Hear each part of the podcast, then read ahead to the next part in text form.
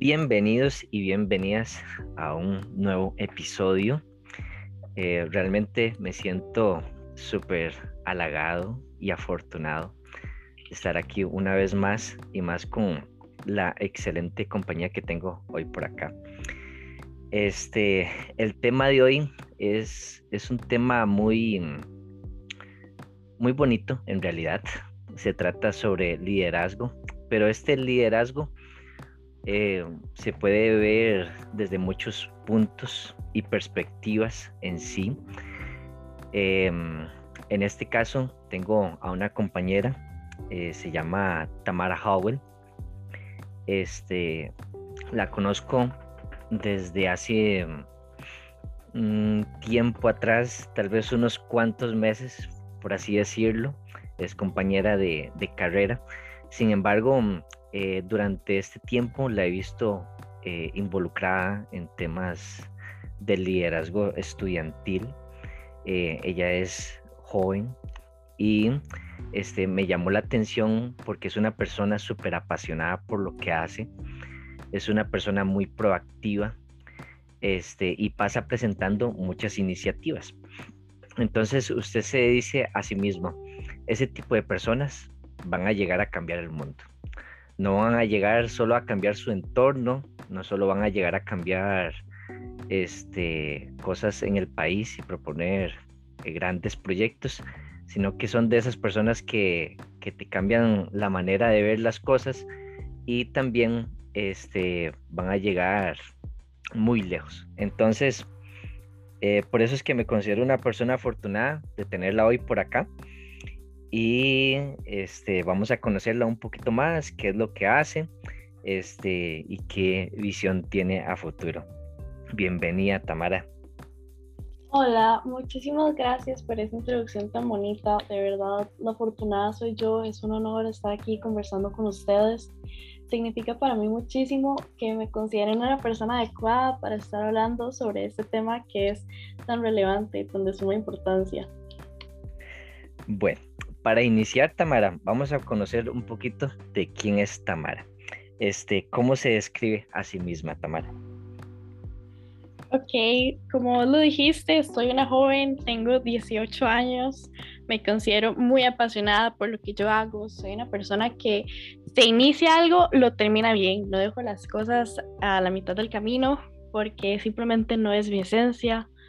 También me gusta ser una persona sumamente versátil, poderme desempeñar en muchísimos ámbitos, aprender lo más que pueda de todo, ya sea de baile, de actuación, de, de gastronomía, liderazgo, de todos los temas que hayan habido y por haber, porque me parece súper importante ser culto en la mayoría de ámbitos que uno pueda. Uno nunca sabe quién está hablando y siempre es importante saber un poquito de todo también considero que soy una persona sumamente proactiva y eso a veces me causa muchos problemas porque ese ser proactiva a veces me lleva a ser un poco controladora, entonces quiero que todo se haga como yo digo, cuando yo digo y como yo digo y claramente así no funciona la vida.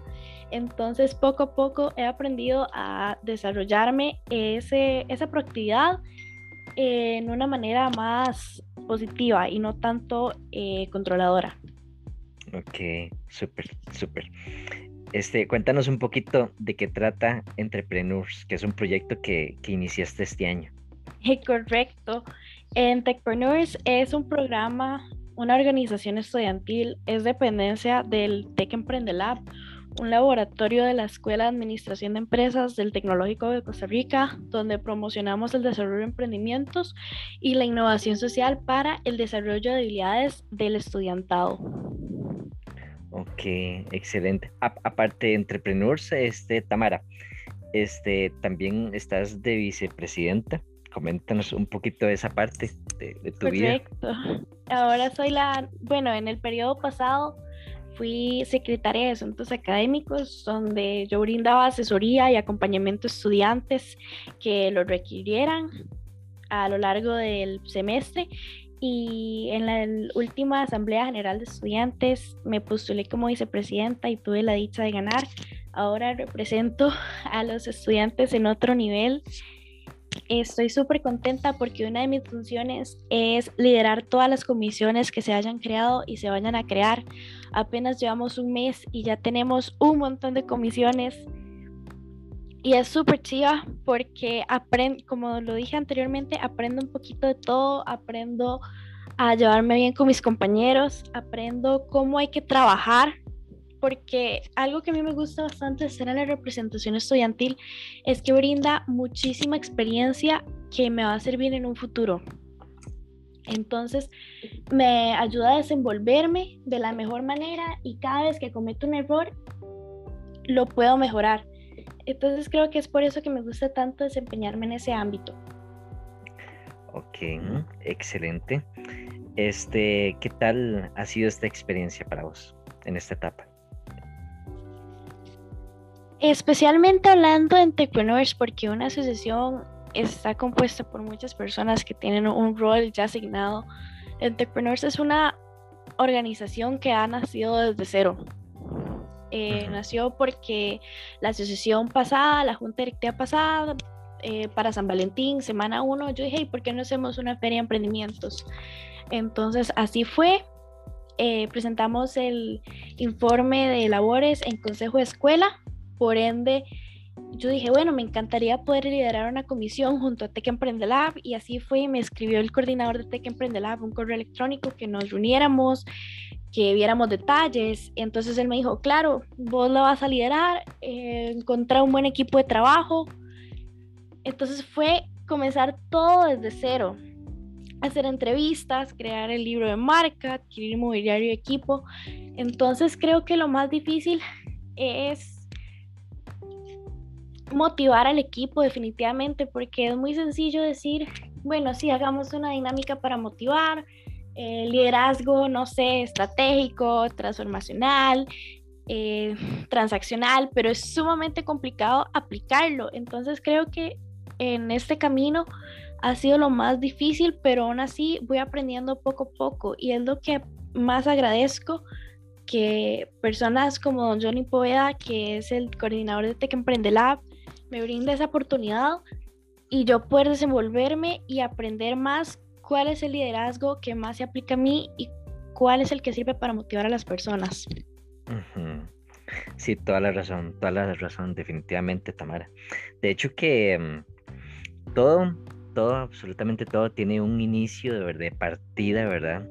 Este, y vieras que me gustaría saber dónde es que nace esa pasión por, involucrarse en, temas hacia el bienestar social y en este caso con una este, comunidad estudiantil. ¿Dónde nace esa pasión en Tamara?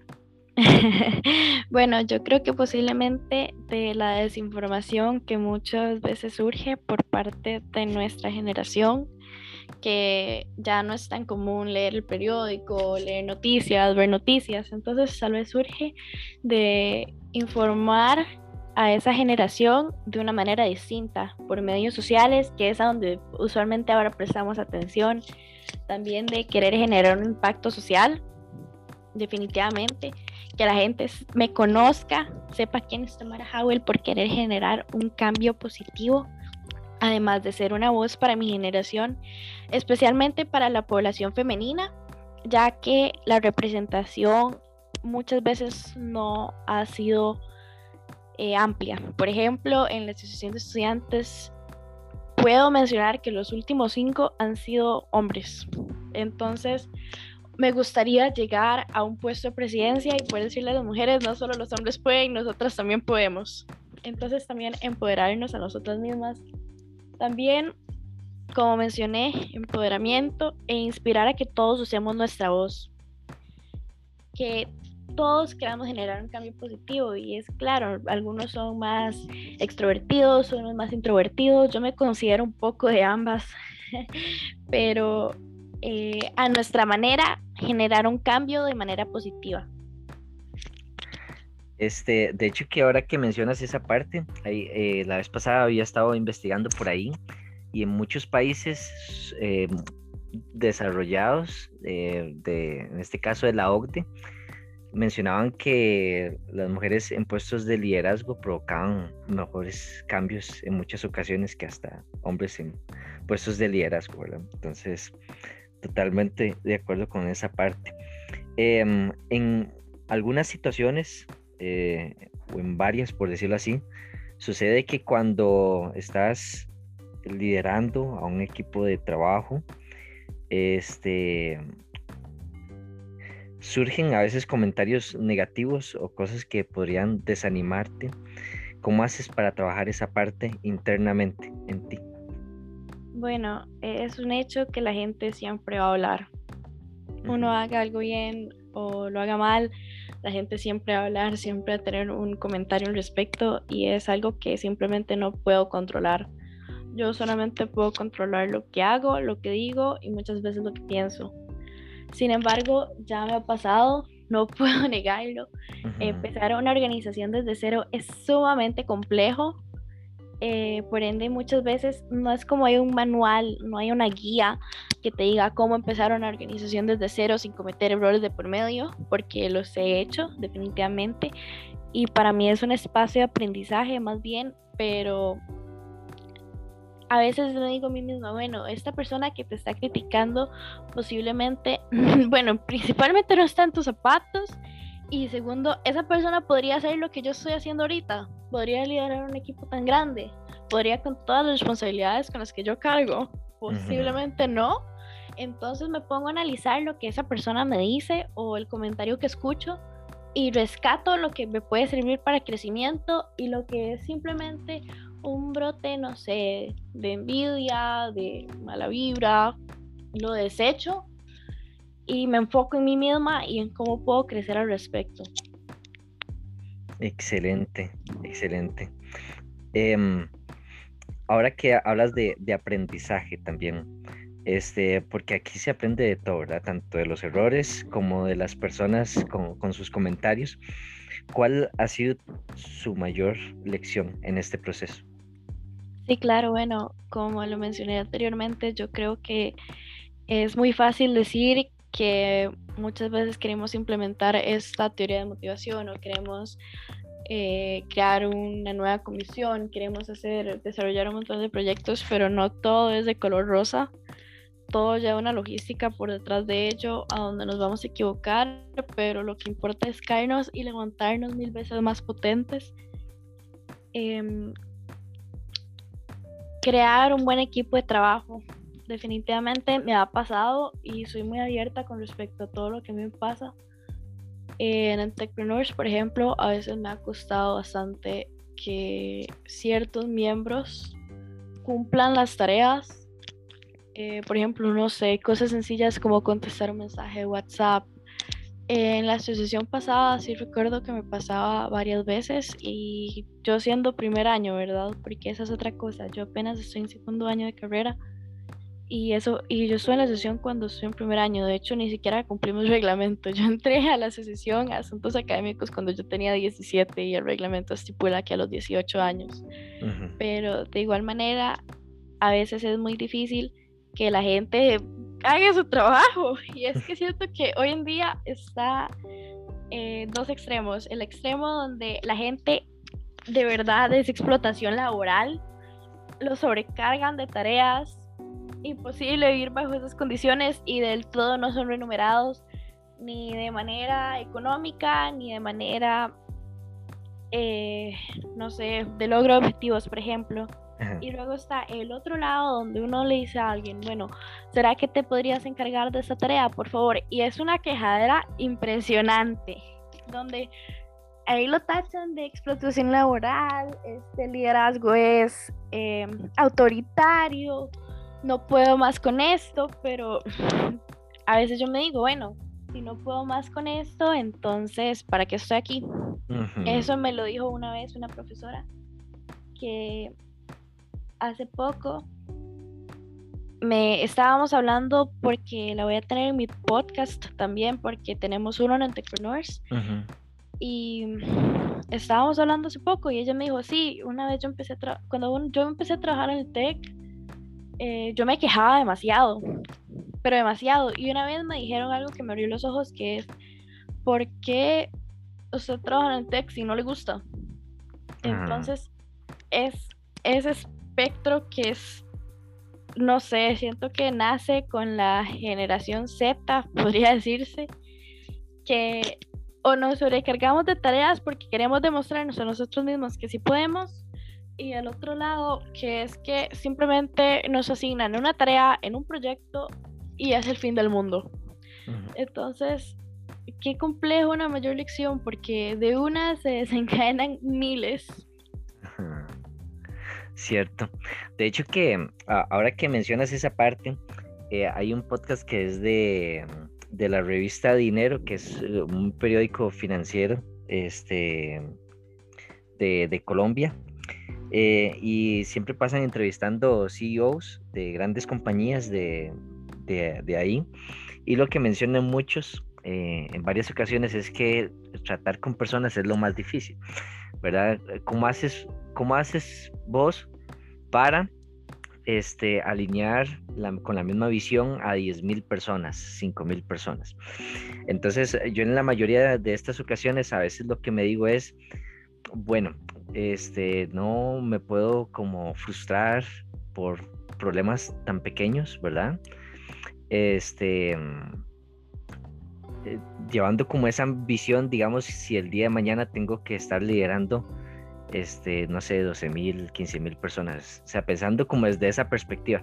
Pero definitivamente, este, uno de los trabajos este, más arduos que ellos comentan, eh, personas con mucha experiencia, es que el, trabajo más difícil de un CEO es trabajar con, con personas. Este, y con esto salto a la siguiente pregunta. Este, la perspectiva eh, cambia con el pasar de las generaciones. ¿Cuál es el mayor cambio que te gustaría ver en el mundo como tal? Bueno, em, uno de ellos son tantos, pero el primero podría decir que es destruir una masculinidad tóxica. Muchas veces me ha pasado en trabajos grupales, por ejemplo, que voy a decir este caso muy puntual porque es algo que me pasó y no me gustaría que le pase a alguien más. Y eso que es algo muy, muy leve, no es nada grave.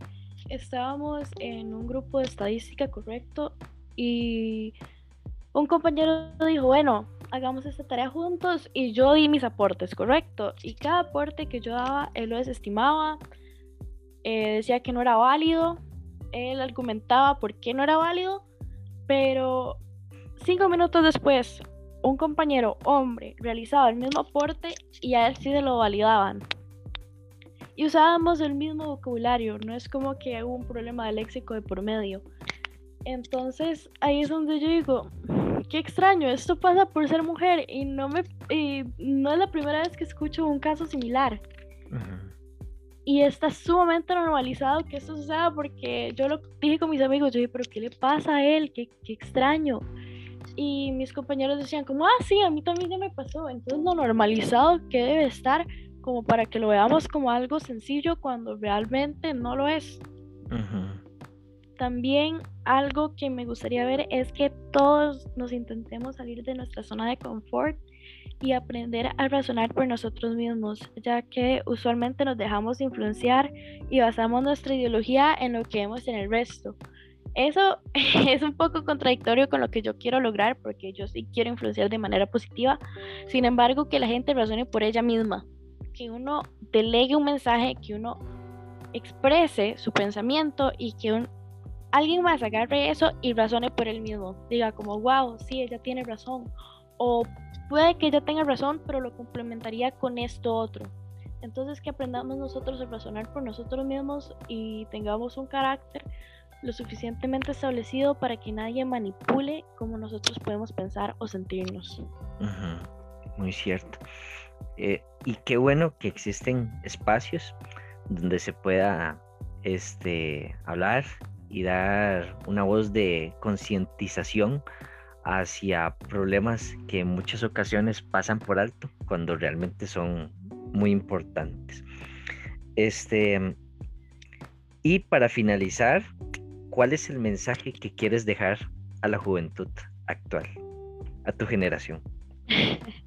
Yo creo que eso mismo, que todos empecemos a razonar, que dejemos de buscar ser como el resto, que rompamos patrones, nos empoderemos para expresarle al mundo todos los aportes que podemos dar, porque en realidad tenemos mucho que dar. Yo jamás me hubiera imaginado que me hubieran llamado a entrevistarme en un podcast en el colegio, por ejemplo, porque siempre desestimaban como yo me sentía, no realizar, no veía mis aportes valiosos. Eh, el colegio no fue una etapa que simplemente no quiero recordar, pero yo rompí ese esquema por completo. Yo dije, salgo del colegio y me convierto en una persona totalmente distinta. Y así lo es. En la universidad me valoran. Consideraría yo que soy una persona de alto impacto por los diferentes cargos que desempeño dentro del tecnológico y de la escuela de administración también. Entonces, simplemente rompan ese esquema, empiecen a razonar por uno mismo, influencien, pero de manera positiva. Hay una diferencia entre influenciar y manipular, pero sí influenciar de manera positiva y algo que a mí me ha ayudado bastante y que aún implemento es el hecho de ser amable con todos y hacer bien sin mirar a quién, porque al final de cuentas uno no sabe si va a necesitar de una persona el día de mañana. Y ayer uno fue odioso con esa persona, entonces mi consejo es, uno puede tener un mal día, puede estar estresado, pero siempre hacer el intento de ser amable. Uno no sabe quién tiene la par y puede a uno beneficiarle en futuro y lo beneficia uno no. El mundo lo recompensa a uno con lo que uno da. Entonces, si uno es amable, en cualquier momento va a llegar alguien que va a ser amable con uno cuando uno lo necesite. Super, Tamara. Quiero, quiero rescatar varias cosas que hablaste durante el podcast este, mm, terminar lo que se inicia, no dejarlo a medias. Muchas ocasiones dejamos las cosas a medias sin finalizarlas. Hay que ser perseverantes. Eh, trabajo en equipo, una buena comunicación, buscar la proactividad, buscar la motivación este, en conjunto con el realismo, le agregaría. Eh, levantarse, eh, porque caer es válido, pero es aún más válido eh, levantarse de cualquier situación, pasar a la acción, involucrarse eh, en grupos, involucrarse ya sea en gobiernos estudiantiles, eh, ayudar a las comunidades, todo esto nos ayuda a desenvolvernos y a descubrir cosas de nosotros mismos que a veces no, no, no creíamos que, que podíamos poseer ese talento o esa habilidad es parte del conocernos a nosotros mismos y aplicar la amabilidad. Tamara, hemos llegado al final. Te agradezco montones por estar por acá. Eh, una vez más, me siento afortunado de tenerte por aquí. Eh, nos vemos en otra ocasión y muchísimas gracias a todos y todas. Y las gracias a ustedes, de verdad, el honor es mío. Ojalá podamos compartir juntos de nuevo y una vez, muchísimas gracias. Listo, pura vida, nos vemos en otra. Chao, chao. chao.